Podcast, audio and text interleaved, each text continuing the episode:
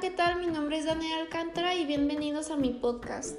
Como ya vimos dentro de mis podcasts anteriores, hemos estado hablando sobre la sucesión o sobre la herencia. Hoy veremos sobre los temas de las deudas mortorias y de los gastos de administración y de conservación dentro de la materia civil y dentro de los temas de la sucesión o de la herencia.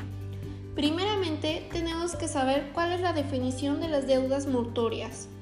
Y es que estas deudas son las relacionadas a los gastos de funeral y a los que se hayan causado desde la última enfermedad del autor de la herencia, en las cuales serán pagadas por la calidad del hereditario.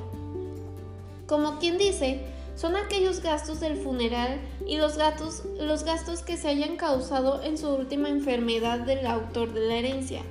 Estas deudas son al cargo de los herederos, Ahora bien, si alguno de los herederos llegara a pagar con bienes propios de la deuda, se le subrogará a los derechos del acreedor sin necesidad de declaración alguna de los interesados, es decir, se les serán pagados por aquella cantidad que él pagó con sus bienes propios. Lo que nosotros podemos fundamentarlo es en los artículos 3100 y 3101 del Código Civil del Estado de Jalisco. Lo que como para complementar un poco lo ya explicado, es que estos son los esto es en primer lugar que serán pagadas las deudas mortorias, es decir, es lo primero que será pagado.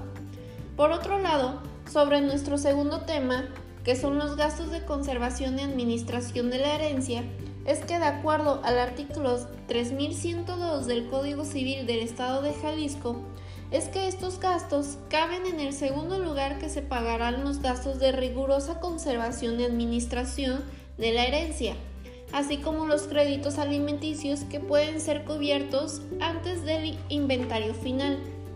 En sí, por último, podemos decir que son los gastos que se conlleva a la conservación de bienes de la masa hereditaria, como por ejemplo el predial de las propiedades y demás. Esto ha sido por hoy sobre este tema. Muchas gracias por escuchar este podcast.